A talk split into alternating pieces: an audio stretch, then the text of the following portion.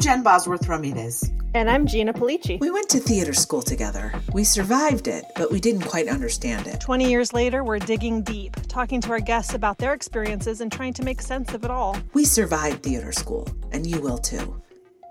Are we famous yet?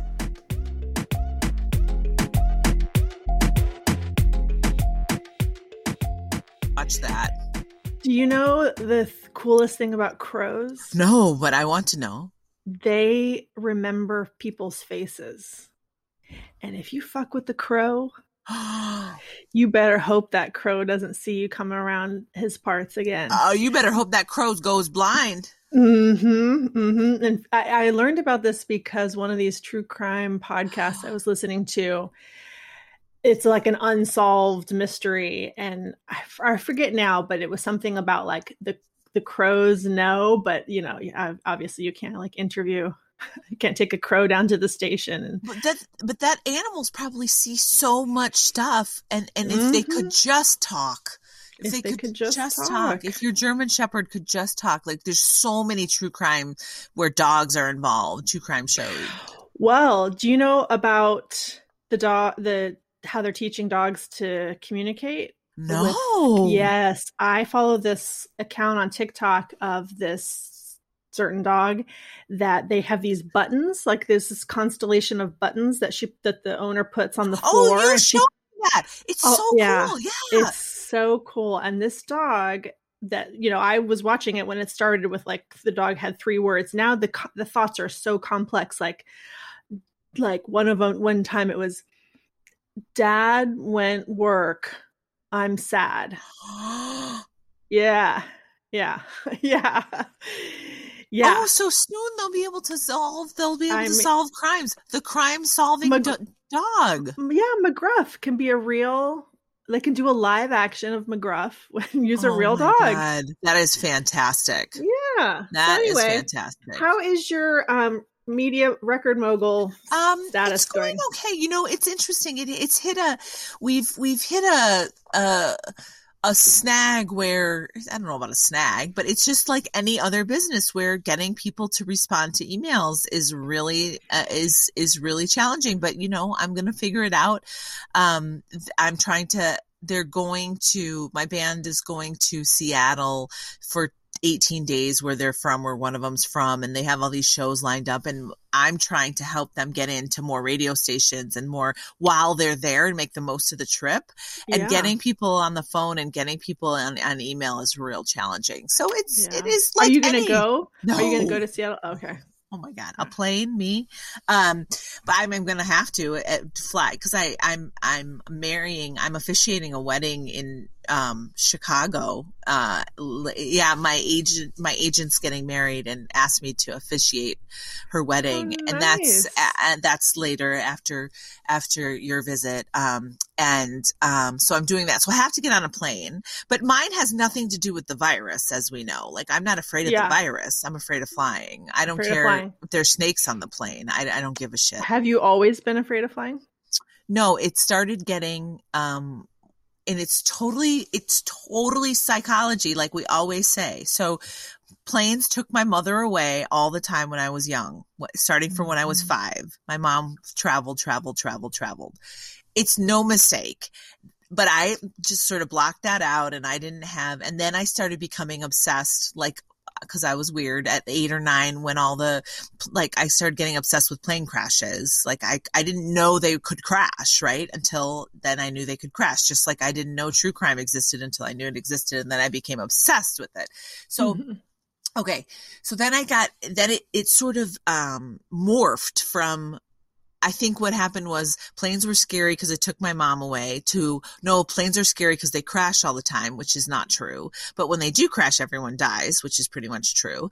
Um, and then it morphed into I know I have no control. It's just psychology. It's like obviously, duh, but it's psychology upon psychology upon psychology for mm-hmm. me. And I've gotten better in that I do it. It's not like I don't do it, but if if given the chance between an Amtrak, like to visit you or something, or and and I have the time, I will take the Amtrak. Now yeah. my ass could die just as easily on an Amtrak crash. It's just it, it makes no sense, Gina. It Well, yeah, but fears don't. I No, mean, right. fears don't make any sense usually. Um, so, oh no. I, by the way, I figured out about why I always lose my train of thought. I, so I, I sort of self-diagnosed like 10 years ago with um, ADD, just the inattentive type. Mhm. And then I went to a psychiatrist and I have, you know, got a actual Oh, really? diagnosis. Yeah I but know I have never endeavored to really learn about it. I, Yeah. mostly because I feel angry that, especially girls, don't this does this behavior doesn't get recognized as frequently as it does. You know, because inattentive is not a behavior problem, whereas the impulsive thing Mhm. is a behavior problem. So girls, you know, so I, whatever issues I had were chalked up to oh actually laziness the thing that we were talking about last time um like and it was always like gina's not living up to her potential but i recently because uh two of my kids have the same problem um and they like learn about it they learn all about it and, and they'll they'll periodically they'll say like did you know that people with adhd anyway one of the things is when you have six thoughts at the same time and you're trying to choose which Six one? thoughts. yes Holy shit! No wonder. and i hear it when i'm editing this that i start to say one thing i get reminded of another thing i go into the third thing and then i've then i've and i've lo- then i've lost everything. Or sometimes even just trying to pick from among the six thoughts causes me to forget all of Holy them. Holy shit! Well, that makes perfect sense. yeah. Anyway so what were we just talking about ah! before this no, we're basically talking about fears and how fears, Oh, yeah, fears fears, make yeah. no sense. They're not rational, and they get Right. uh, I don't know the word I'm looking for. Is it confabulated? They get mixed in with other stuff that is make that does make sense because Yeah. I'm not psychotic, so it's not like I have a fear that you know aliens are going to steal the plane. It's more, or I'm not paranoid. It's it's that I have psychological issues with control and loss control mix- yeah that's that makes see see that makes perfect sense. If you told me a person who has issues with control and fear of loss i'd say that would be their biggest fear is Yeah. flying. right. Or or or anything related to it uh falling um, um are you afraid of heights? no being Okay. trapped um it's mostly it has all been it has worn the mask of flying but then it's creeped into stage fright right so Yeah. same thing so it is it is intense it is creeped into other it is creeped into an area of like we've talked about a, a lot of um forgetting my lines and and and Mhm. it's more than that it's then humiliation and shame of um, forgetting them and and having people depend on me and not meeting their standards. That's Mm-hmm. it, it's morphed. It's morphed a little bit, but flying still is it, it still is not pleasant for me. But I do it. I will do it. I'm not gonna fly. I'm not gonna drive to yeah Chicago again. the thing that it would require for you to get all the way over your fear i i think would be i mean you just have to do like a completely cognitive behavioral approach to it. Like you would have to pr- it probably they'd probably make you do the flooding technique where you spend a lot of time talking about flying watching videos maybe doing a flight simulation. Mhm. like the the one of the uh hallmark treatments is approach uh, uh, if you have approach avoidance which is to say you avoid approaching things that you're afraid of That's then the, then you have to you know approach approach and and like do take your little baby steps to getting to where because well i don't know but is it a problem for you would you rather not have this fear or are you Oh just- yes, I would rather not have this fear. I would love Yeah. to go to Japan. I would love to go to Australia. I would love to go. Yes, it is a it is a problem. It is a it, Okay. it mm-hmm. it's it.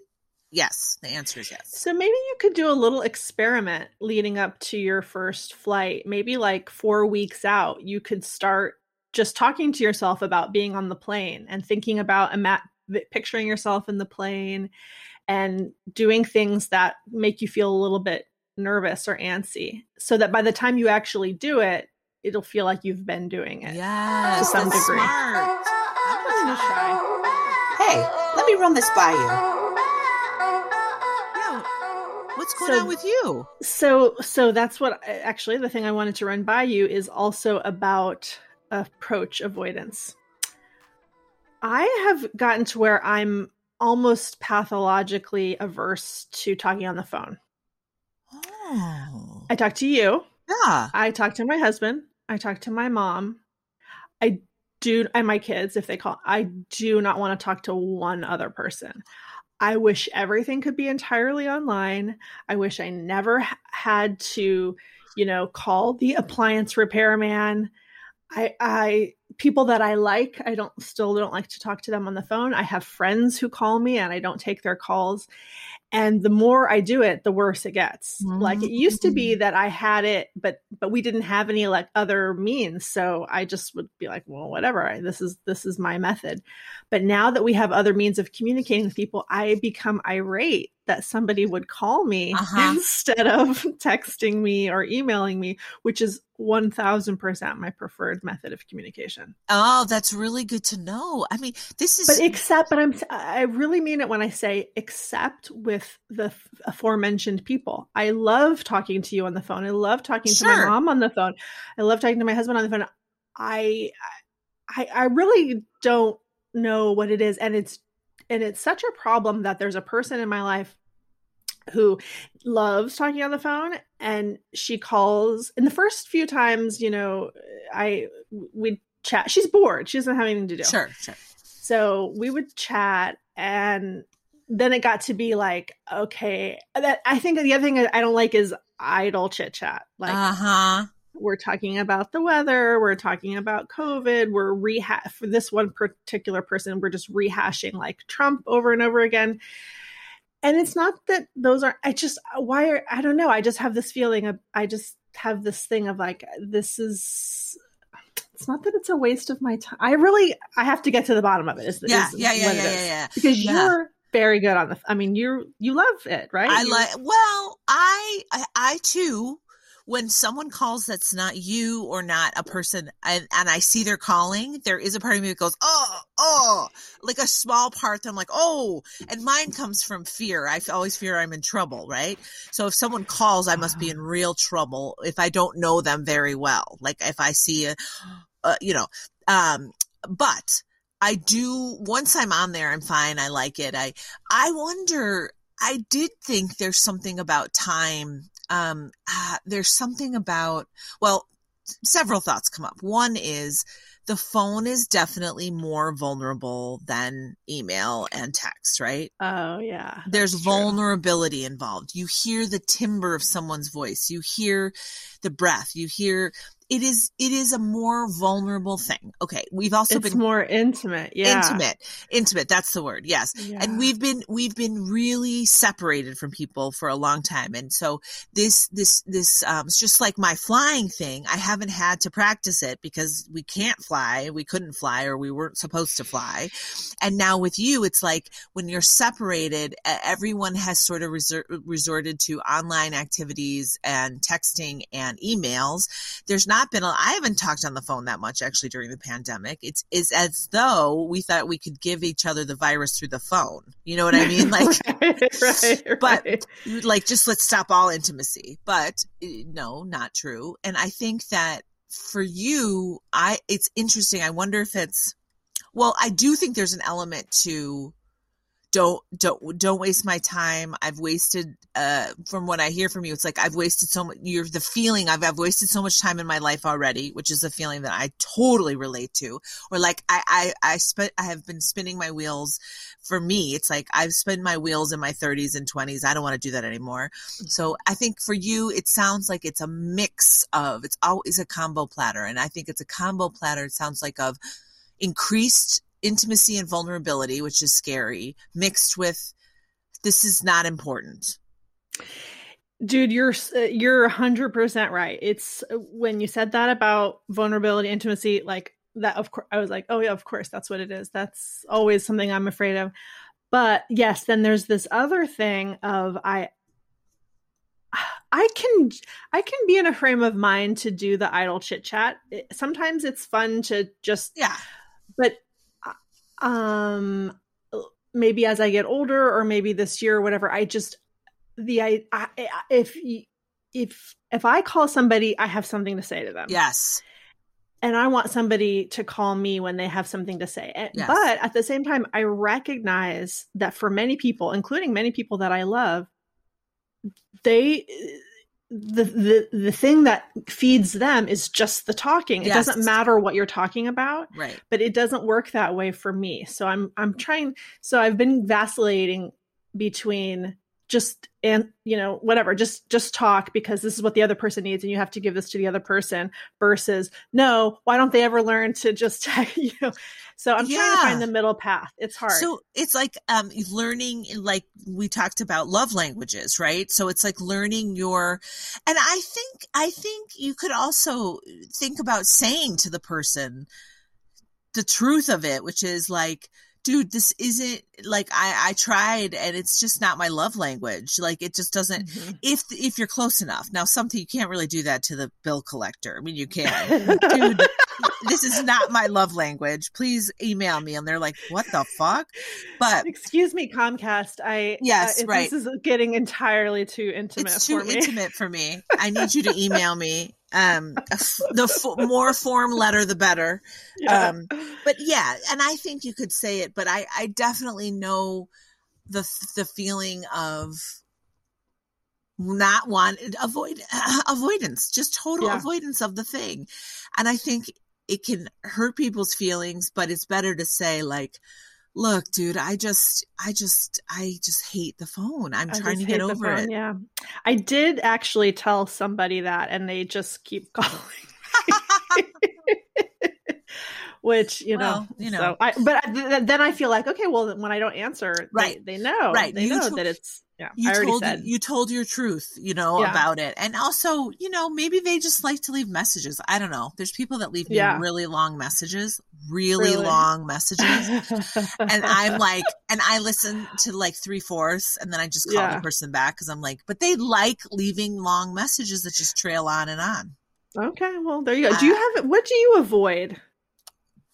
Confrontation, flying, uh, I think those are the two main ones. Shame, mm. shame avoidant. I'm very shame avoidant. Um, um, which is what confrontation for me, confrontation, uh, of, uh, avoidance is just shame avoidance.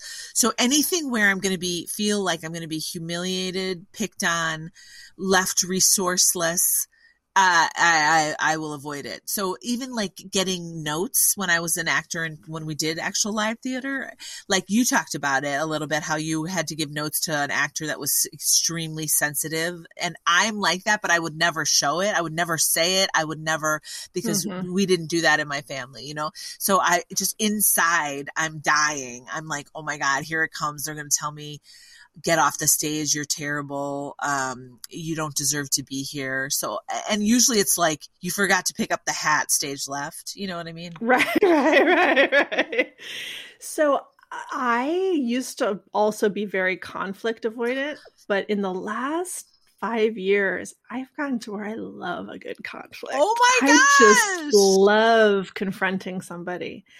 Um, probably not with like big, big, big serious issues, but I- have had several. I know you've been really good at it. Yeah, I've had several in the last several years of my life. It's been a number of times where I've called somebody up and said, you know what, I'm going to tell you a little something about a little something. And, you know, it's a real mixed bag with how it's received. Mm. Some people never talk to me again. Other people are like, thank you. I, you know, I didn't know that. But um I think I was always afraid of that thing of like if I have a conflict with somebody that they don't love me anymore or that means our relationship is over. And a there's certain relationships that I I don't care if yeah. they're over. I mean if if confronting the person with something that's real and truthful is enough to end the relationship then so be it. Um but yeah, I just I'm like, listen, uh, life is too short to have a relationship with somebody where I'm keeping uh, uh, where I'm because the thing that I did so much of in the past was never tell the other person when they were upsetting me. Yes. That just do it all inside, blow up and end the friendship and the other person being like, "Wait, what? I, right. I I have I have blown up four very good friendships that way. Just like one day I I that happened the first one I did it with was my very serious high school boy, boyfriend. I woke up, I had never said one single thing that I didn't like about what he did. I woke up, I said it's time to break up with Michael. I drove to his house. I he, I put his stuff on the lawn and he's and he was there. He saw me like midway through and he's like, "What are you what what are you doing?" And I was like, "Goodbye. I'm leaving." And wow. that that it felt good in the moment, but it was a terrible thing to do to him. It would have been much better to tell him how I was feeling. wow. I did that with um two like but basically like three basically best friends of mine that I had that I just so that is something I don't want to do anymore. I want to be real with people. I want to tell them when they're hurting me. I hope they tell me when I'm hurting them because it goes both ways. I've also been ghosted by people, and I'm sure that that's what happened to them that they were so fed up with me and then they just didn't feel like they could say anything about it. Oh my gosh. That's Actually, you know, you helped me a little bit with this because uh the f- I had a fight with you or I felt upset with you with around my wedding because you Oh, weren't going to come to my wedding and I called you and I think I was so scared to call you because I thought, well, this is it. She's never going to talk to me again. And instead, I called you and you said, "Oh my god, I, I had no idea," and and you you, you met my needs. Like yes. it- I think it was the first experience I had re- ever really had of somebody, uh, me telling them how I feel, and then because if I would tell my dad how Yeah. I feel, he'd be like, "Oh, No, you don't. Like a personal problem." yeah, like good luck with that. good luck with that. I don't know what to tell you. I don't have that same problem. So anyway, so thank you for Oh, that. Yeah, you're welcome. I mean, I think I think it's important. I think as an adult, if I am going to not live in constant um, torment, I Mhm. have to get more conflict uh, curious. Let's just call it that. yeah, I like that. conflict curious and less conflict avoidant and i'm going towards that so like you know we've had stuff on on the podcast with people where it's gotten a little hairy and dicey and we, we we've worked through you know it, it, it and I know as we proceed as artists and as I proceed as a writer and as I, you know, I, I now, I did the thing of hiring my old school teacher as a mentor Yeah. she's giving me i met with her she gave me some real talk feedback about my idea and about it was not easy but i was like okay you're you know it's helpful if i'm like you're paying this lady for this you're paying this lady for this. And the same thing with friends you're not paying them but you're you're invested. You've invested time and money time is money into this friendship. Like this is important like hear them out like don't shut down and just run away. Don't shut down and just run away. But it's a constant self-talk of like show up for the thing show up for the whether whether they you know and and you can tell like when i talk to people and you're one of them who's really open to feedback they you can tell they're like no no no no no i want all feedback is good feedback and they really believe it and i'm in awe of those people because i want to say only prizing praising feedback is right, important right, but right. that's not true But what you really learn a- after you get a bunch of that is it doesn't help you grow. It doesn't. Re- I mean, it's nice to hear when you need an ego boost.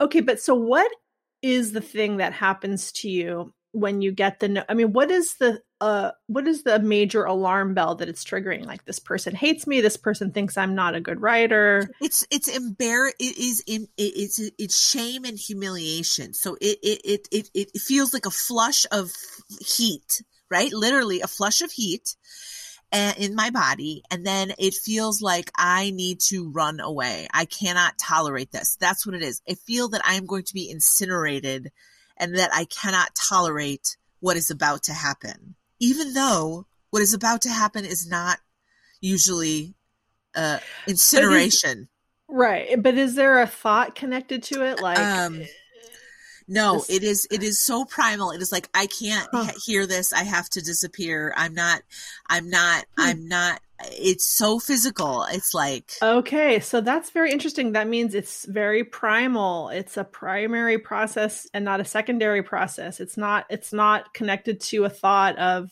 whatever Mm-mm. the spring. So that's very so you have to be very gentle with yourself about it. You have to do a lot of I mean, it, careful talking to yourself. it goes real, real deep. Like, so I think this is sound may sound crazy, but when my mom was pregnant with me, okay, she didn't want another kid right away. She, my sister, she had trouble with my sister, trouble getting pregnant, getting, got pregnant, got, had my sister, and then thought, whew, I got some time. She just wanted a child. I think she didn't really love, she told, she told me she stopped loving my father when my sister was born. Okay. So then she got pregnant with me and I'm she didn't want another kid. So Mhm. I think it goes so deep that it's that and that's what I need to work on. It's like some weird pre-birth shit.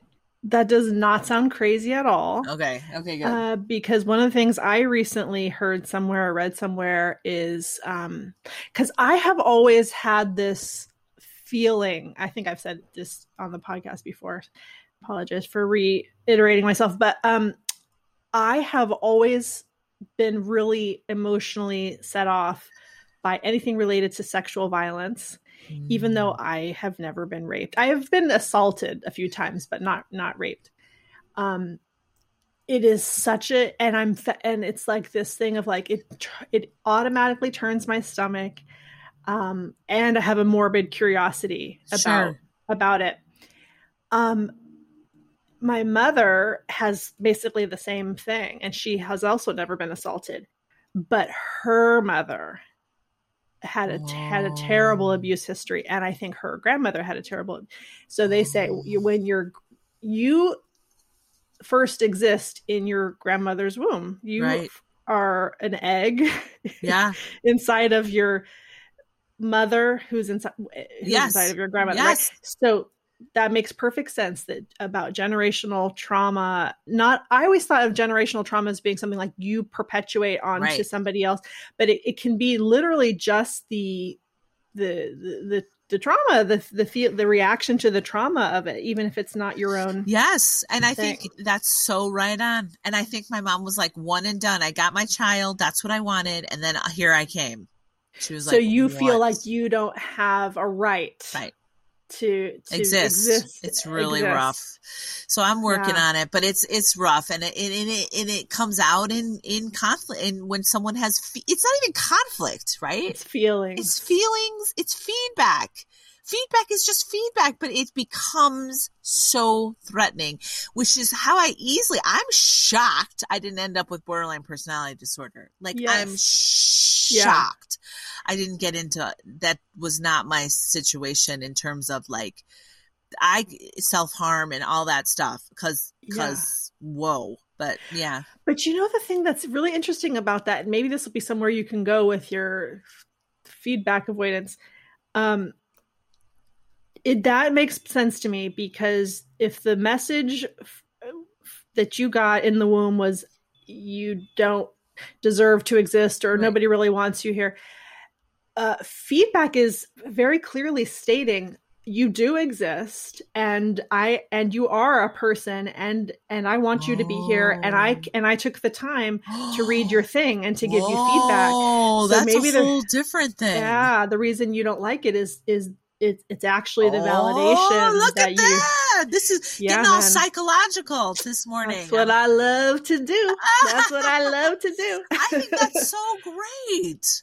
yeah so like when somebody Oh. is giving you feedback they're saying oh, oh hell yes you exist you're a force to be reckoned with and you're and there's better in you so he- you know here's how you can Oh, look at that. one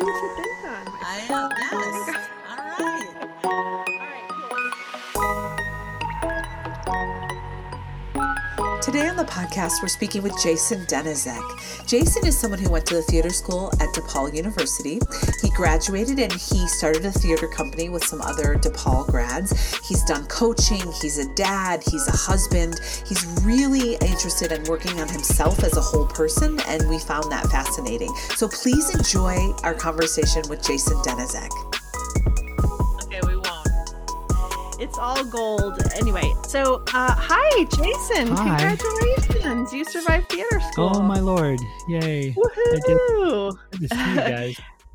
Good to see you too. Where are you sitting right now? I'm just curious The about your background. Quietest location in my house, which is the backyard, because inside I have a seven-year-old and a four-year-old and a dog, and of course my wife and a cat. And they're well, the cat's not making too much noise, but everyone else makes a lot of noise. Yeah. Okay, good. Well, it sounds I hear little birds tweeting, so I, that'll be a there are birds out here. I hope this is okay. I, I this No, is this or the garage, and the garage might not great. have good internet. Okay, good. No, you sound great. You sound great. So, um, thank you for sending us your bio. Uh, I that hope was it no, it was it was super helpful. A because I you filled in a lot of the blanks, but also because I'm like loving this phrase intentional communication. Is that something you're calling it, or that's a pre-established? That is what I mean. I I didn't come up with the term, um, but it is something that Pinnacle and the founder um, Gary Mills and David Lewis came up with.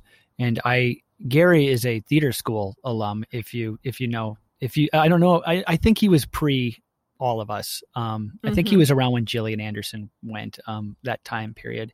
Anyway, um, yes, they they started a company called Pinnacle Performance Company, and essentially it takes the techniques that we as actors have honed and learned, which is I need a specific objective. What do I want my audience to do, or what do I want to get from them? And, and then I'm going to use my intentions, uh, which is again making us feel something um, to achieve that objective. And mm-hmm. you can apply it across any business because everyone has objectives and everyone wants things from people, That's fantastic. right? I mean, I, I, I love that. And and just a, a side note, he also owned Webster Fitness. He did. Yeah, he was the owner of Webster Fitness. That's how I originally met him. And actually, I met him as a playwright through Timeline and another show that we did at Prop Theater. Do you remember Prop Theater? Yeah. Oh yeah, it just it recently just closed. Oh, that's a bummer. yeah. Uh, Yeah. But uh, so I'd worked with him a few times, and that's how I met Dave, uh, his partner. And some time went by after had having met them. I live was living in New York, and he and Dave had started this company, and was and when I moved to LA, then I asked, to, I reached out to them because it had been going well, and I was trying to figure out what what to do next with my life, uh, and or what you know how to fill in the gaps of employment, and it did more than fill in the gaps. It became like a second career. Do you love it? I do. I do. When you see people get it and they start becoming more confident in what they can deliver and what they can bring and, and they see oh i can uh, it's neat to see that connection and and then then you go oh i'm bringing value to them besides you know entertainment which is fun you know as of course as an actor but when you can bring that sense of um, empowerment as a coach or a, a teacher that's always really nice Uh, the other thing I loved about your bio is just seeing how many theater companies you worked with. My God, which it's, it would have been better to list the theater companies you haven't worked. you had quite an illustrious Oh, okay. theater Uh, career. Goodman. Theater. Uh, I could go through. I could go. Not that I'm bitter. Um,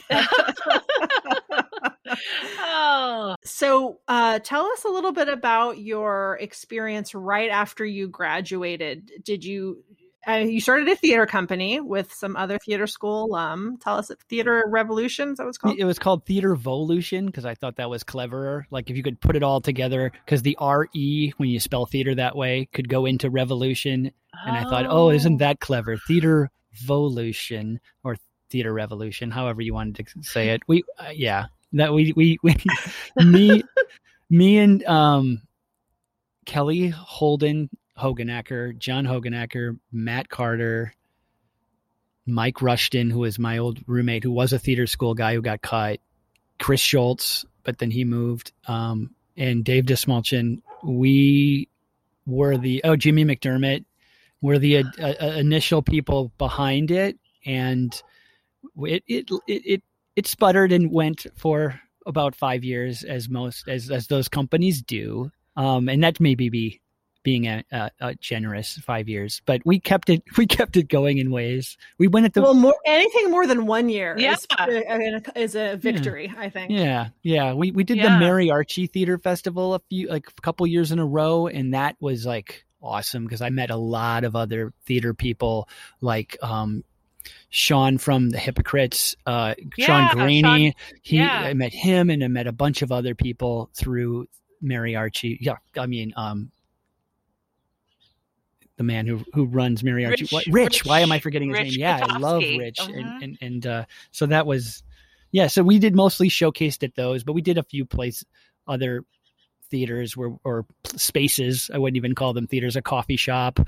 Um, so so right after the theater school, myself, Matt Carter, Mike Rushton, Jimmy, not Jimmy. Uh, he would come over all the time, and then two other chaps that I knew. We um, we moved into a windowless warehouse in downtown Chicago, and had access to far too many, much alcohol and drugs, and um, and and just lived a bacchanalia life in this windowless warehouse. We went crazy. We went crazy, and we did some, Oh, and some art was yeah. We lived illegally in the space, and. Oh, wow. I had the only established room because it used to it used to have like machinery. It did some kind of like printing. I don't know what it did. And in front, it was glamorous, is what you're saying. no, mm, yeah, yeah.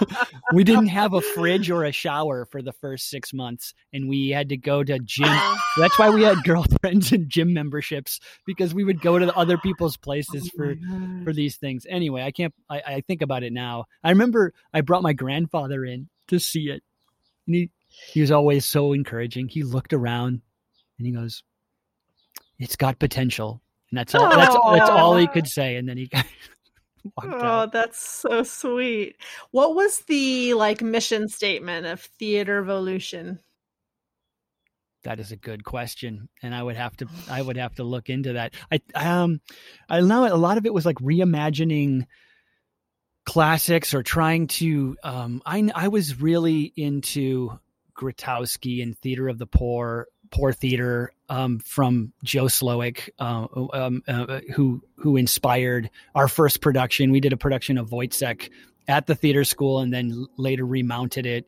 And um and just that sense of um, where does the line between the audience and the performer drawn? What any space could be considered a theatrical space. And then we would take classics and try to just put them in different like reimagine how they could be staged I you know not just traditionally I'm, just curious about it because so many people who graduate from theater school start a theater company. There's something, it's almost like you could call it your fifth year of school totally because of the number of people who do it. And, and it's, and it's this thing of like, as you're doing it, you go, this is not going to work. I mean, when nobody has any money, you know, like we're not, there's, or like this is a very, there's a very small chance that this is going to last. But yet we all hold on, we all feel that ours is going to be different. I'm just, you know, that's just interesting to me. yeah, we do and- we we did we did hold on to that like oh ours ours will make it yeah And you know, it did in a lot of ways for a while, and it's it, it, it's. I mean, five years, even a generous five years, is a long time. I saw Woyzeck. Did you do it at like the viaduct or some under? Where did it move to? we did it at a coffee shop that was across the street from Webster Fitness and and that and that cafe there was a, there was or um that where, Yes, we, where we all got lunch there was a coffee shop there that had a big back room and we did it you did there. it there. Okay, I, but I don't think do we paid them anything. Rashomon. Yes, that was our second show and we I did that it at the viaduct or the under uh, viaduct. you were I one of the saw it. 12 people that saw it. I thought I thought it was really good, and I, I, remember Chris. Chris Schultz being very, very good in it. He and wasn't I in it. That- Oh, Oh no, that's all right. Uh, um, Maybe it was you. It was me and Mike Rushton and Kelly Holden at the Oh. time. Holden, and then Jimmy directed, and our friend Peter did sound and music, and we were three. Yeah, I know. Uh, yeah, I, it was what it was. It was great. It, we had a good time with it. I had a good time watching it. So Cool. there you go. It moved me. Awesome. Yay. Okay, so Jason, tell us about how you came to pick a conservatory as your for your college experience. Yeah. Had you been doing theater in high school and be- before? Yes, I started doing theater in like 7th and 8th grade because I I didn't really like sports and I was a kid that would just break down and cry really intensely if their sports team was losing or if I got anxious at the chalkboard and thought I was failing. There was a lot of emotion that would come out of me and it was awkward. And I probably needed therapy as a kid, but what I got was theater. And yeah, lots of people Right. use that as a bypass. right and, and and so i went to um in i lived in milwaukee i grew up in milwaukee wisconsin and there was a theater camp for kids that when it ran year long uh, called first stage theater academy. So i guess you could call it academy. And i did a lot of theater there. And then i went to northwestern one summer. Have you had any cherubs on in, in, in your program? Yeah. So i did the cherub program and i met some theater school people at the cherub program, but I met PJ Powers because he was an older, he came and was one of my a faculty associate. They called him a fac ass. And he he he turned me on to the theater school. And I originally wanted to go to Northwestern because that was the experience I had. And and just to tell you what theater that that cherub experience was like, have you have you have you know what it is? Or it's Bo- I think Boz does, but I, yeah, I don't. because I'm really. from Evanston, so Yeah. I, I.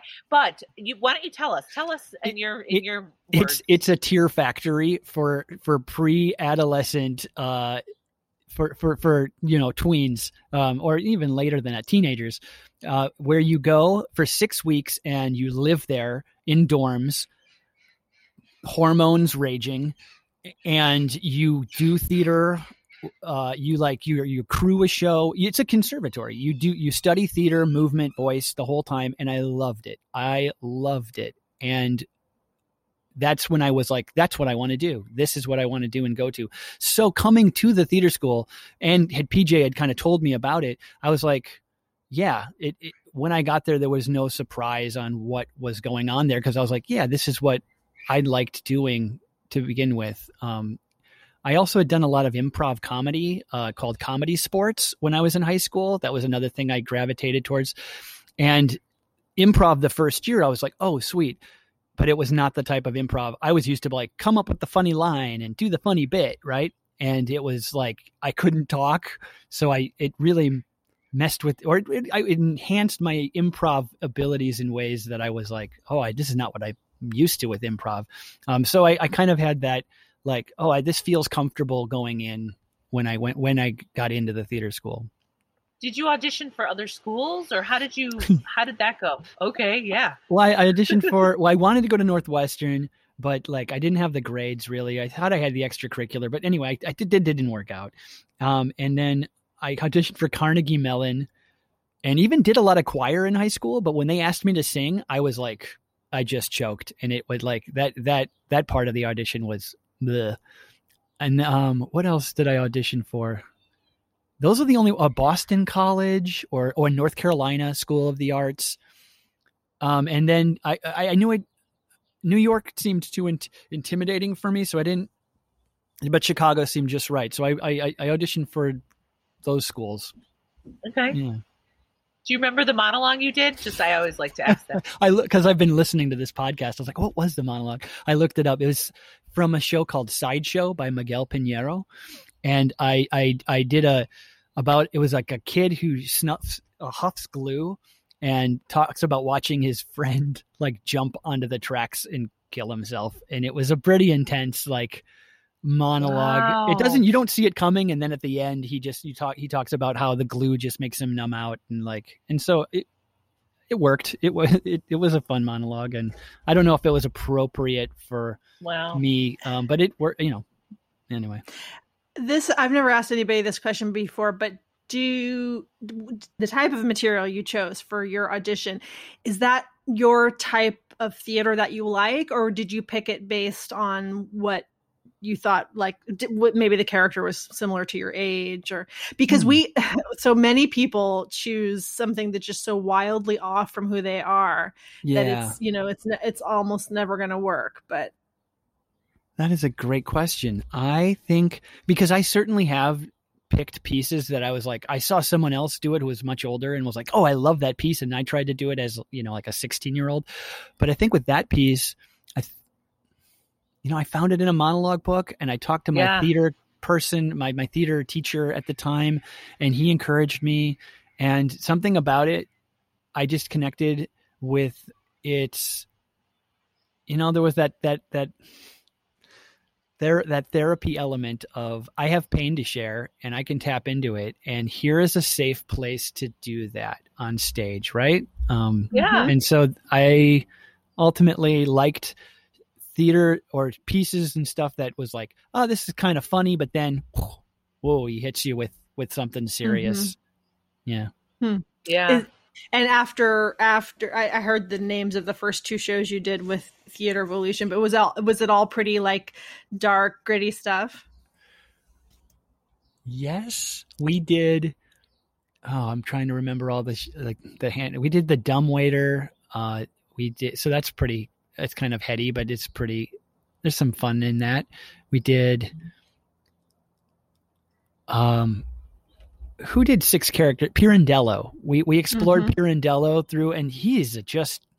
He's, he's a misogynist, like he's a son of a bitch, Mhm. and he and Mhm. and and so that you know there was no, it was all intense stuff. I'm looking at it now. I'm like, yeah, there was no, there were no light romps or comedies. It was all pretty heavy. I was just thinking, um, just a quick share. I was thinking my monologue was I was 16, and now that you said 16, that's how old I was. 16, doing a monologue about a 30 year old the, the who is traps a rapist in her house and and and beats him to death. Holy moly! Uh, that that was what I did. Now what the? Because Joyce Piven at Piven Theater Workshop probably said that's a good idea, but great. I mean, you know, but like thinking back, I'm like, you said you looked it up jason does that mean like you it was in your journal or something oh, looked. Oh, you said you looked up the name of your I monologue? from, and I did this as a thing to be a prepared actor. They're always like, have monologues. I have an old file folder of all. Anytime I do a monologue, I type it out on either a word processor back in the day, or I or I or I, I double space it on a uh, so I can do work on it. But I always file it and I have it and. And and I so I Oh can my so I God, could essentially go back to it and I look through and I go oh yeah I remember when I did that one or that one so that way it's a little easier for me than to yeah you know does that one have notes on it Oh, I don't know. I, I, I, I don't have, to be honest, I don't have that one anymore because I just from thinking I do remember what, what, and I tried to look up the book, but I don't think I have the notes on it anymore. Oh, okay. I just I was asking because I thought, oh, that'd make a great thing to put on our Instagram, Picture. a picture of your notes of one of your monologues. Yeah. If you if you're so inclined. No, that's uh, I can I, I have the file. I'll look through some of those. Those would be fun. Yeah, I draw. Sometimes there are pictures on the side or things like that. Yeah. Yeah. So you at an early age you were using theater for therapeutic reasons. Did you graduate to therapy therapy? Doing it real yeah. Well, real style? mid- mid- not till mid, not till my mid thirties and up to today. Uh, so, um, Yeah. but uh, yeah, I, I certainly throughout DePaul was, uh, and I've and I'm so glad I've been listening to these podcasts that you guys have put together. I I listened to Paul Holmquist because you just released it, and I had so much relatability to you know numbing out throughout college, not being able to handle certain intense emotions, but o- only on stage, and and just trying to putting it in there, and then you know sitting around with my friends who may be having some crisis and being like, I don't know how to deal with you, or I don't know how to deal with this, and uh, yeah, those those kind of thoughts come to mind. Um, so I I wish I would found therapy earlier, but in the meantime, theater was was doing good. It was a good way my, to do it. My, of my experience of you was really, and this is, and and it, it's going to be wrong because everything I knew about everybody was wrong. Um, um, it um, was like this happy-go-lucky guy who was always in for like a like a, a group event, like really positive and really um, earnestly willing to participate in things. And um, how off the mark? How off the No. mark am I? Uh, I that's pretty right. I I was a I- and in many ways a huge people pleaser and still am and working that out. And and a lot of that was because I wanted to be a part of something. Fear of missing out was a huge thing I've been you know working through in my life and and those were all like but at the same time uh, I was up for anything like you said. I was I would be positive. I'd be like yeah let's do it. Let's let's let's jump in. Um so that's not off. Um but I often just felt uh maybe also inside a little like um that, that those insecurities of like oh i wish they would have no one called me this weekend or i i, I would I, I, felt, I always felt i was maybe forcing my way into things because Mhm. um i needed to or i wanted that connection and and couldn't sometimes just let well alone be or or you know let let things Mhm. be uh, hmm so to add to that to add to the mix there of what you said boz So, um, we have recently become really interested in talking to everybody about their intros. Do you remember your intros? Oh, there were there were some good ones and bad ones as there were.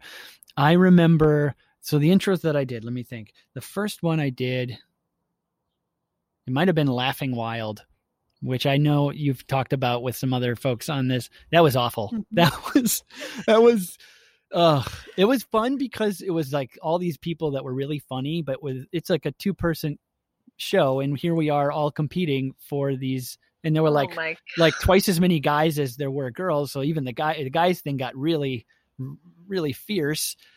But at the same time, it was, it was, I don't know, it was, it was, it just left a weird, it was a weird experience.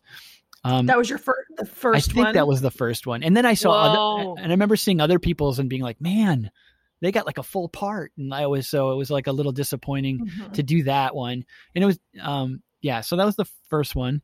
And the second one was Diary of Anne Frank, and Bella directed that, Dr. Bella. And that Oh. was a gem because um, it was very moving. We, we, we, you know that feeling when you do a show and then everyone's just really silent afterwards and you finish because that show gets super heavy and we, we ends with such a bang. Like, it was like, it had that palpability of like, oh, we're really doing something effective. And, um, and it was my first, well, my second time working with Dr. Bella. She knew me from um, a, a, I did a crew for the Seagull. Do you remember the Seagull uh, that that Carrie Peters she played? yeah. Um the main yeah and so i was a first year doing the crew and they needed those extra parts filled. And i i auditioned and i don't know because i i made bella laugh in the audition and i think that's why she she went with me because i i always was good for a laugh. Um and i and i actually told i i put a story on the facebook of dr bella for eugenia i think when we were talking about dr bella's Yes. stories where yeah. and I'll just I'll just I'll do it really quick here. But my my please. my first time as a first year, I'm going to be I have like two lines or one line, and I'm supposed to be a servant that brings in Arena's bags and asks for a tip, or she gives me a tip, and then I thank her. And I don't, you know, it was well into the rehearsal process. They're about to go into tech. And so I don't know any of these upperclassmen. And I'm just sitting off to the side being like, I got to carry in these bags. What should I do? And in my default mode, especially back then, was make a joke, be the clown. So I carried the bags in as awkwardly as possible, like just stacking them, kind of dropping them, trying to make like my best Charlie Chaplin bit or whatever I could out of it. And then I like turn and I go look for the tip and I just it was silent. And the the seniors are like like just like no one's doing anything and no one really laughed at my bit and I look over at Dr. Bella and she's like this. Her hands like oh no. over her head. And then she just looks up and smiles and says, Now just bring in the bags. But you know what? I have to say, I am so impressed that you took it upon yourself to do that. Yes, to make a Because- choice. To- you made a freaking choice, dude. The- I would have just like. I mean, I, I I think y- y- there's that thing of like you go for it, and then they can bring you back if they if that's not what they're looking for, and you just went for it. I don't know, man. That's true. brave to I- me. I went for it, and she, yeah, she brought me back. Um, She brought you back. So so that again brings me then to we did um that show what we uh, Diary of Anne Frank with her on uh, uh and uh that was really great and then the last I don't remember my third intro. Um oh, it was um Hay Fever. Oh, another like a light. That, that was that was No fun. coward. Yeah. Yeah. So those were the Do you guys think that the teachers picked plays? Like, what do you think the ratio of picking a play that they wanted to do artistically versus what they thought? Like, do you think anybody said, what this class really needs I wish they did that. I I, don't wish they did that. I don't know. I mean, I feel like Rick did that with the adding machine, but I also think it, a ton of it was that he just, you know, that he wanted to do the play and hear the play out loud and said, "We're going to make it work." Like Laughing Wild or whatever. That was was that Jenkins? No, it was it was Don Ilko. Ilko. Okay, so he probably wanted to hear. I don't know. That don't that know. play has two characters. Yeah, a man and a woman, and they, I believe it's the one where they keep resetting it, like the, the time resets, and and they can come back Oh and they, yeah. they get another. I, I believe that's that play. I might be even getting Yeah. that wrong, but um, No. Yeah, See, because uh, D- Don Ilko directed my intro, and he did um, Mu- Museum by Tina Howe, and it has like forty characters in it. So everybody, yeah. So that's interesting. He went from what? Wait, what? Are you one year or two years behind us? I am We graduated, or I graduated in '97. She ninety nine. Ninety nine. So I'm one year behind you, Boz, and two behind you. Two years. Yeah. Okay. Uh, so that's interesting that he did that back to back. I think they did whatever the fuck they wanted. Look, Yeah. they were Yeah. like and now being like that age now and and and if I was given a chance, I'd be like, "Oh, I'd really love to do, you know, the weirdest shit or like the I would I would hope that I would try to make it uh, mindful of the class that I was working with, I'd hope. but I think I think it ultimately just comes down to whatever the fuck they wanted to do in 1990s. Yeah, you know, they had like, to spend all these evenings with these kids and be like, "Well, what do I want to hear them do?" Yeah, I think you're right. Dude, I can relate. Honestly, I have been asked to direct so many plays that I don't like, and it's it doesn't turn out good. You know what I mean? Like you're like, okay, sure, I Never can direct like it. anything, and then you just don't feel it. You just don't you you don't feel inspired, and it's not good. I mean, that eh, honestly, that that's I don't know. I think it would be very hard to be a director for hire for that reason. oh Okay. yeah. What about so after? What about other shows after intros? Third year, I did. Oh man! So well, the shows that stick out, I did Grapes of Wrath my fourth year, um, with Michael Maggio, and that was that was pretty um, uh, uh, awesome um, endeavor. I did the Search for Delicious.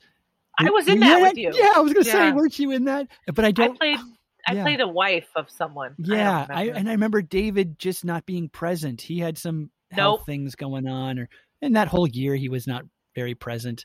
He was my first year teacher though, um, and I got Wait, did I got Search for out of it. Delicious is that was that is that a kids show? It was Mhm. it was a kids Oh, show okay. that that David And- Avcali directed, but then the assistant director who was a student kind of had to take over. yeah. Oh, why? What was his health problems? Eh, you know, I never really asked, but it was he's Bad, got a string of whatever it was. health problems. Um, yeah. And I remember just feeling like this is because we were in I was in the yellow boat and and oh, that so was, was beautiful. Gina. Oh, that's Yeah. right. Oh man, that Yeah. was such a beautiful. So we were in that and that was such a for me it was intense but uh, the show itself you could tell that Avcali really cared about and then being in search for delicious was sort of like a um like the the a one-off reject of that Mm. where I was like this is sort of a mess but you know we did it we did it Jason we, we, we just did. did we it pulled it together, and I remember, yeah, wanting that because I I saw the power of Avcali when for that show, like from Yellow Boat, and really wanted that experience. and it was what it was. It was yeah, you're right. We pulled it together, but it wasn't uh, what I was really hoping for. But because that show and I got cast in that, and I, I was a bit like, oh man, it wasn't really what, what I wanted that casting round. That's when I did. That's when I brought Woyzeck to the table because I read that and then came to a few other um, friends at the theater school and was like, "You want to do this with me?" And we and then we kind of and that became like my most like memorable like experience at the theater school. So you know. Okay, I I I have to ask you something because we've had a number of people who have described this experience just doing a play on their own while we were in theater school. Um I don't how did you do that? Because How did we, we find the time?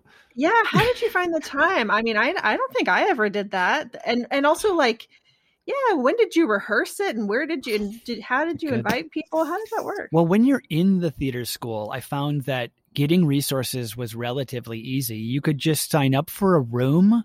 I believe that was the thing. You could just kind of if or just wander around till you find an empty room and go, "This is the room I want." Mm-hmm. But I know it was it was we did it in conjunction with Spring Awakening, which uh, which was the or no, sorry, Rites of Spring. Spring Awakenings is a play, but Rites of Spring, where the new where the playwrights put up new pieces and so that was already going on. So we're like, well, let's just put it like let's put our show together during that because other people will have be be doing that.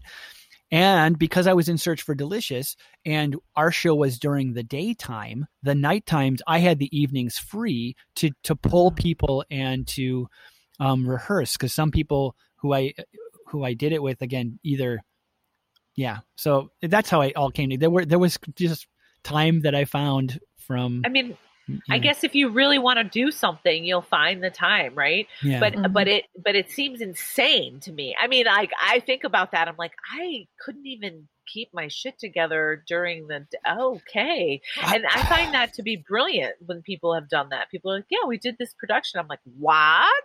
Yeah. Mm-hmm. So good for you. Good I, for you all. I I I think uh, I just had this realization. I think I, I find that I always have to keep myself busy with too much stuff like two like that's the theater school like was great at that piling it on. And now in my life like my family will call me and be like what other five things are you doing? And i'm like oh yeah this this and this. And that's just uh not that i i don't know if i thrive in it but that's the type of like that's what i want to be in. I want to be in uh, chaos so, all the time. so your choice to be bobbling all of these suitcases was really an allegory for your for your life. Yeah. and that and that reminds me you've mentioned a couple of times like being a clown or that's that being a, a, something that you resorted to. I would imagine that that has been a good thing as an actor to be able to employ that clownishness. Have you had clownish type parts that you've been able to really show that off? Yeah i got to play puck many, many times at uh, Chicago Shakespeare, um, touring around to schools and on their main stage. And that I had I stopped counting, but I think I did almost hundred performances of that of that character, and it was like, do you know in um that that one what was that what is it uh, Ray Bradbury's of, that is a lot of yeah. fucking puck. It was a lot of puck pucking a lot of it's of a lot of fair, fairy sprite action for and, for one person. yeah, there's just certain roles that I was like, yeah, this is me, and and it was a it was a hip hop rapping puck. Oh, I don't know God. if you ever. Oh, I, I got oh, to, God. I got to like, and there was a live percussionist, and I was rapping a lot of the uh the lines, not a lot, but uh, some, and um, I had a blast, and I when I loved because I love love that character because he is the direct connection between the audience and the characters, and he breaks the fourth wall. He break there's no fourth wall in Shakespeare. Like he's talking to the people most like so i was like coming in climbing on people like grabbing their hats like i was i got to be a punk like and then yeah. be like and you're and you paid for this you paid for me to do this so right. i i really loved that who directed that at shakes gary Griffin. Yeah. Yeah. Okay. Uh huh. Wow. That's a lot of puck. Was it a pared down version of the play? It was. And then I later did it at Notre Dame did a summer Shakespeare and they did the full length and and that I got to do the full length there. Um yeah. Wow. But um it was yeah, the, this pared down was nice cuz you're in and out in 90 minutes. You're doing Shakespeare mm-hmm. in like Mm-hmm. Lickety split. So you started this company. You were acting a lot in Chicago. What informed your decision to move to LA? A show that I also did at Chicago Shakes was called Rose Rage, which was Henry the Sixth, part one, two, and three, all three parts done in one six-hour marathon. Um, and it was originally a production that was done in England by a company called Propeller, and they brought the the director came and chose a Chicago cast. I think Criss Henderson, another theater school alum from um, Chicago Shakes, had seen it and said, "We want to do that in Chicago," and we did it into much praise in Chicago. Got it went over really well, and then that show went to New York, and so that's what ultimately said, "Oh, I'll I'll try moving out of Chicago." So you went to New York first, and you how long how long were you in New York? About about eight, seven or eight years. How? And you were doing off Broadway, and and did you love New York? Did you hate it? What was your vibe? Oh what was your- man, love hate, man. It's it, someone put it to me this way: you, you like when you go to New York, if you go to move there, it's like the only place you want to live, and then when you leave it, it's the last place on earth you want to live. Oh my god, Um, that's so true. and, Gina uh, lived there for true. yeah, yeah. yeah. Yeah. Actually, I think we were living there at the same time because I lived there from 2006 to 2012. Yeah, we would have crossed over because I, I left around 2010. So yeah, definitely. Wow. Yeah, I- All these people were there that I, you know, I I had no idea. I was up in Washington Heights and I had two kids, so I didn't Oh, I couldn't have seen Yeah. anybody anyway. Well, how long did you have kids in New York? I know for ourselves, like every all our friends, once they had kids, they left New York within a year. Were you there longer than a year? Yeah, having- we were there. Um, I, when when I moved there, I had a newborn. So um, yeah, so we lived there for six years. It was Wait, hard. a man. It walk-up? Real.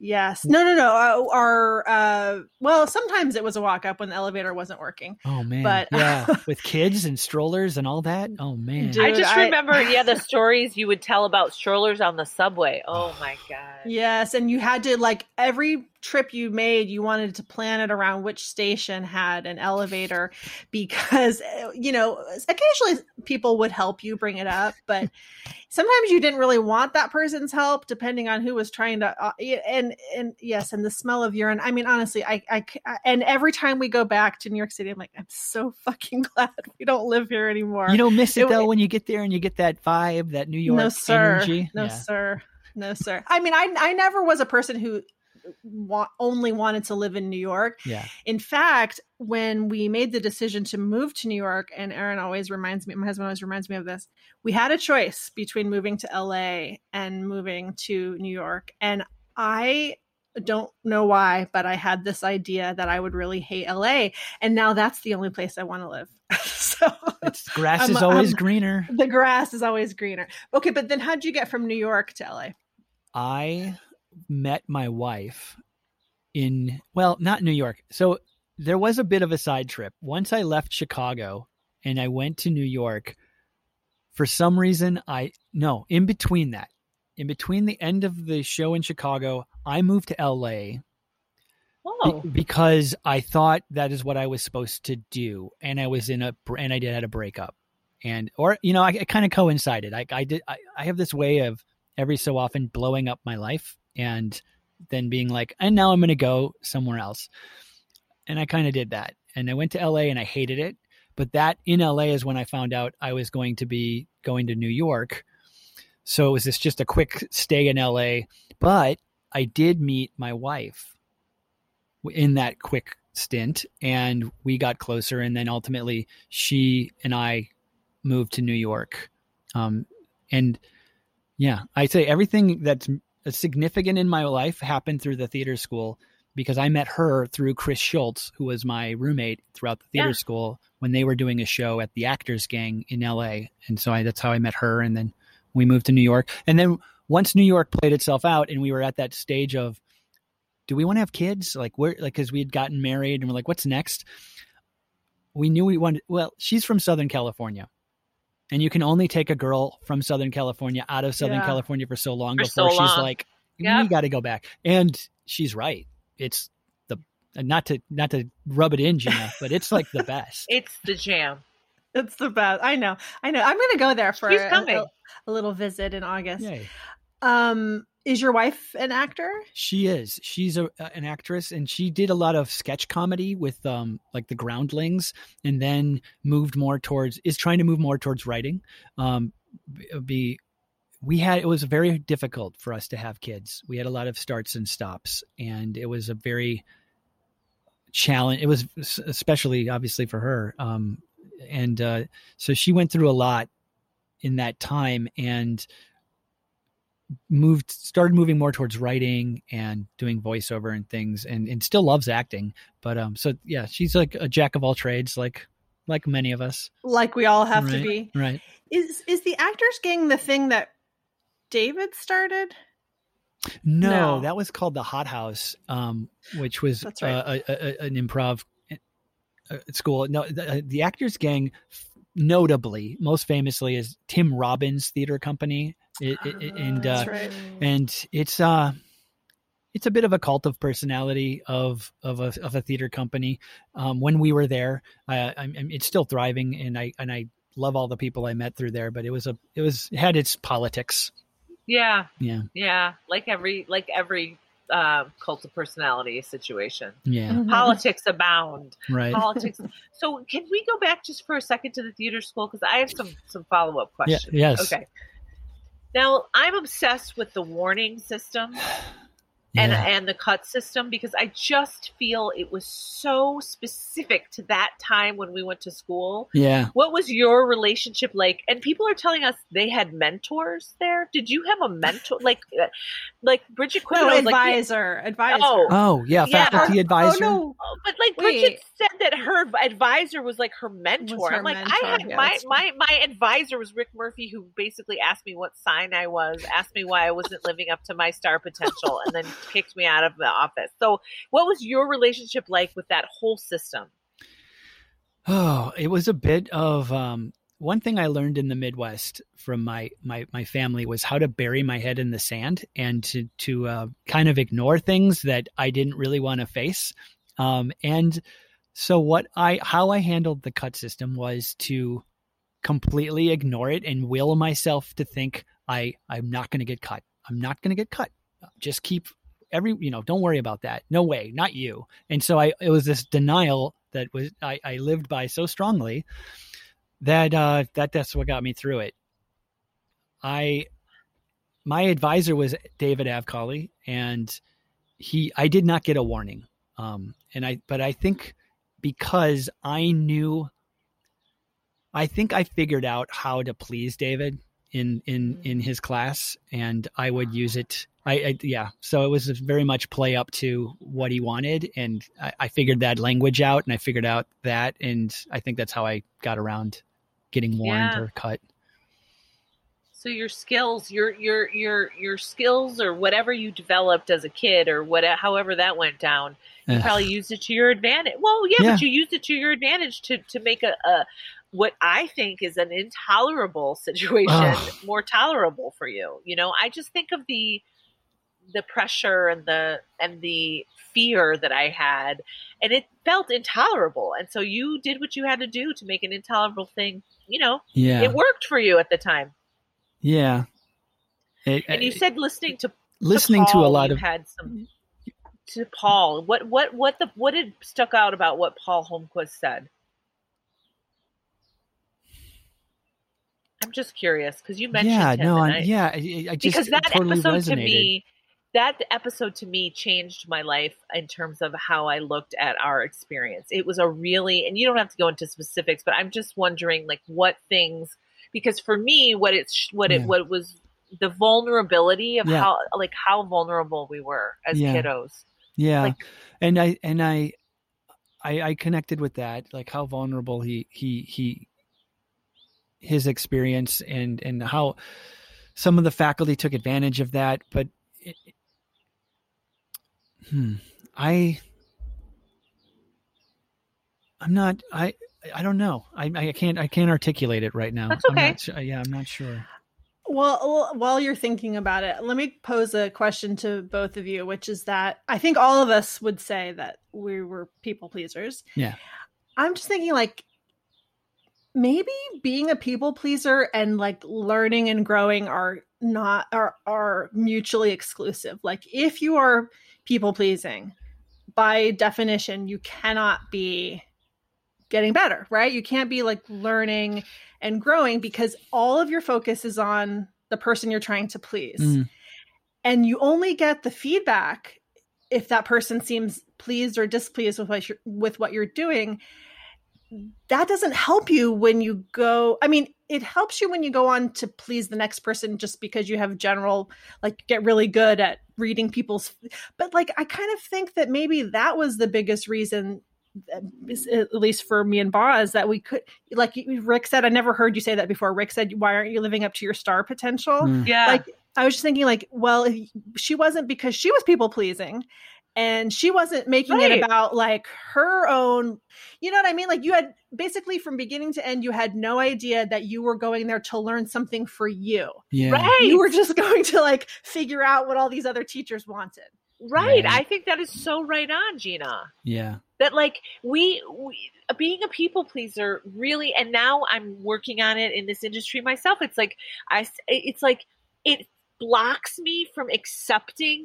helpful feedback that would actually make me better as an artist and a human being so i am blocked from receiving any sort of gifts of like let me help you basically yeah. and when we're kids, based that that let me help you wasn't so helpful when they were doing that. I mean, maybe to some people it was. Not living up to your star potential is not very much a helpful note, right. but but I couldn't even express like, oh, I want to live up to my star potential. It's just that I'm trying to please your crazy ass, yeah. and so I, can, you know what I mean? It's just Yeah. so fascinating to me. And, and and look, we've said it. It was a certain time. It was a certain place. But I'm. I think Gina said it right, where it's like people pleasers cannot. It's it's a full time job. That's what I'll say. right. Yeah. And ultimately you like you get so you get the laugh, so you get the the part, so you get like and you're just doing it to please, but ultimately you're not you're not really giving your genuine self because you're too busy trying to mold it for someone else. So it, it is it is it gets in the way. It gets in the way of you way. really being a genuine person in a room or in a situation and just being like yourself because you you- you know and, and I think a lot of it is like oh there's that maybe me it's that voice in my head that says no they don't want to know that. They don't want to they don't want to hear about that thing. But that's the genuine part of me right? And that's the thing that i'm not sharing when it comes to people pleasing is is that sometimes you know so And the other thing I was going to say is like the when you decided to do the play on your own, Woyzeck, yeah. was your it sounds like to me was your first attempt really at the theater school to say no i'm not going to people please and to be in this That's so play that you want me to be. I'm going to take a leap. And so good for you for doing that because Yeah. i never i my ass was like i'll just stay here forever Mm. until someone discovers how great i am even though i don't know who i am. You know what i mean? Like it, so I, good for you that you did that you started that theater company yeah Wait, yeah. but Jason, were you saying that just right now you were thinking in your head that we don't want to hear something you were saying, or you're talking about when you were in theater school you were Oh no, in theater school or when I find in the past have been at my most people pleasing, you know, when when when Uh-huh. when that when that gets in the way of ultimately success is because I'm too busy trying to figure out, oh, what does that person want or what why didn't, you know, when it's just like just give them you, just give them what you got and you know, it's so simple to say that, but it's so hard to do. It's so hard to when do. you when you're also a people pleaser from such a young age, you know. One of the things that has informed my people pleasing a lot is this idea that like I'm inherently uninteresting, so I have to always put myself in this category of like I'll pretend to be this person. And what I've learned, what I learned being a therapist is that is the most boring thing you can do. Everybody glazes over when mm. you're not yourself. Meanwhile, if you are yourself, you could be just doing the most mundane thing and maybe it's not riveting, but it's you know, No, it's it is. interesting. Yeah, it's, that's why animals are so interesting to watch on film, right? Because they're just they're just are, and so you're like, wow, that dog just stole the show. Because Yeah, right. They're not they- the squirrel's not like, is this good? Do you right, right. Which is why Oh, yeah the squirrel did i eat that nut right? The, the the which is why it was interesting to talk to people um like we were talking to Siler Thomas who was like you know I'm not really that into acting anymore. I'm just sort of doing my thing. And all of a sudden he's getting cast now years later in all these roles and he's like I'm just sort of doing the thing which is why beginner's mind really works. It's like Mm. that's what's interesting. And I think I don't know. I, my question is, in terms of what the work you're doing now in your life, are you acting? Are you able to? Um, do you feel as though you're able to bring more of you to your work as at Pinnacle or at, at other places? I, I certainly at Pinnacle, there's like I have these skills that I've developed and that I think you will find useful, and so there is an empowerment of, and and I do feel more like myself and and, and feel happy with that work. Um, and as far as acting, you know, I've got a again a four year old and a seven year old, so I'm I'm I am learning how to be a present dad, um, which was also really hard for me to, and still a challenge for me to be. So I want to be more about you know what's going on with them or i'm trying to and and and they're still you know i'm not i'm less concerned about if i'm going to get a commercial or or do do do theater work. I want to and i know it'll be there when i'm ready to go back to it and i still like long for it. Like there is still a part of me that so I, i'll sit around and tell stories to my son while he's eating to make him eat. So he's like tell me a story. So that's my little performance that i get for the day.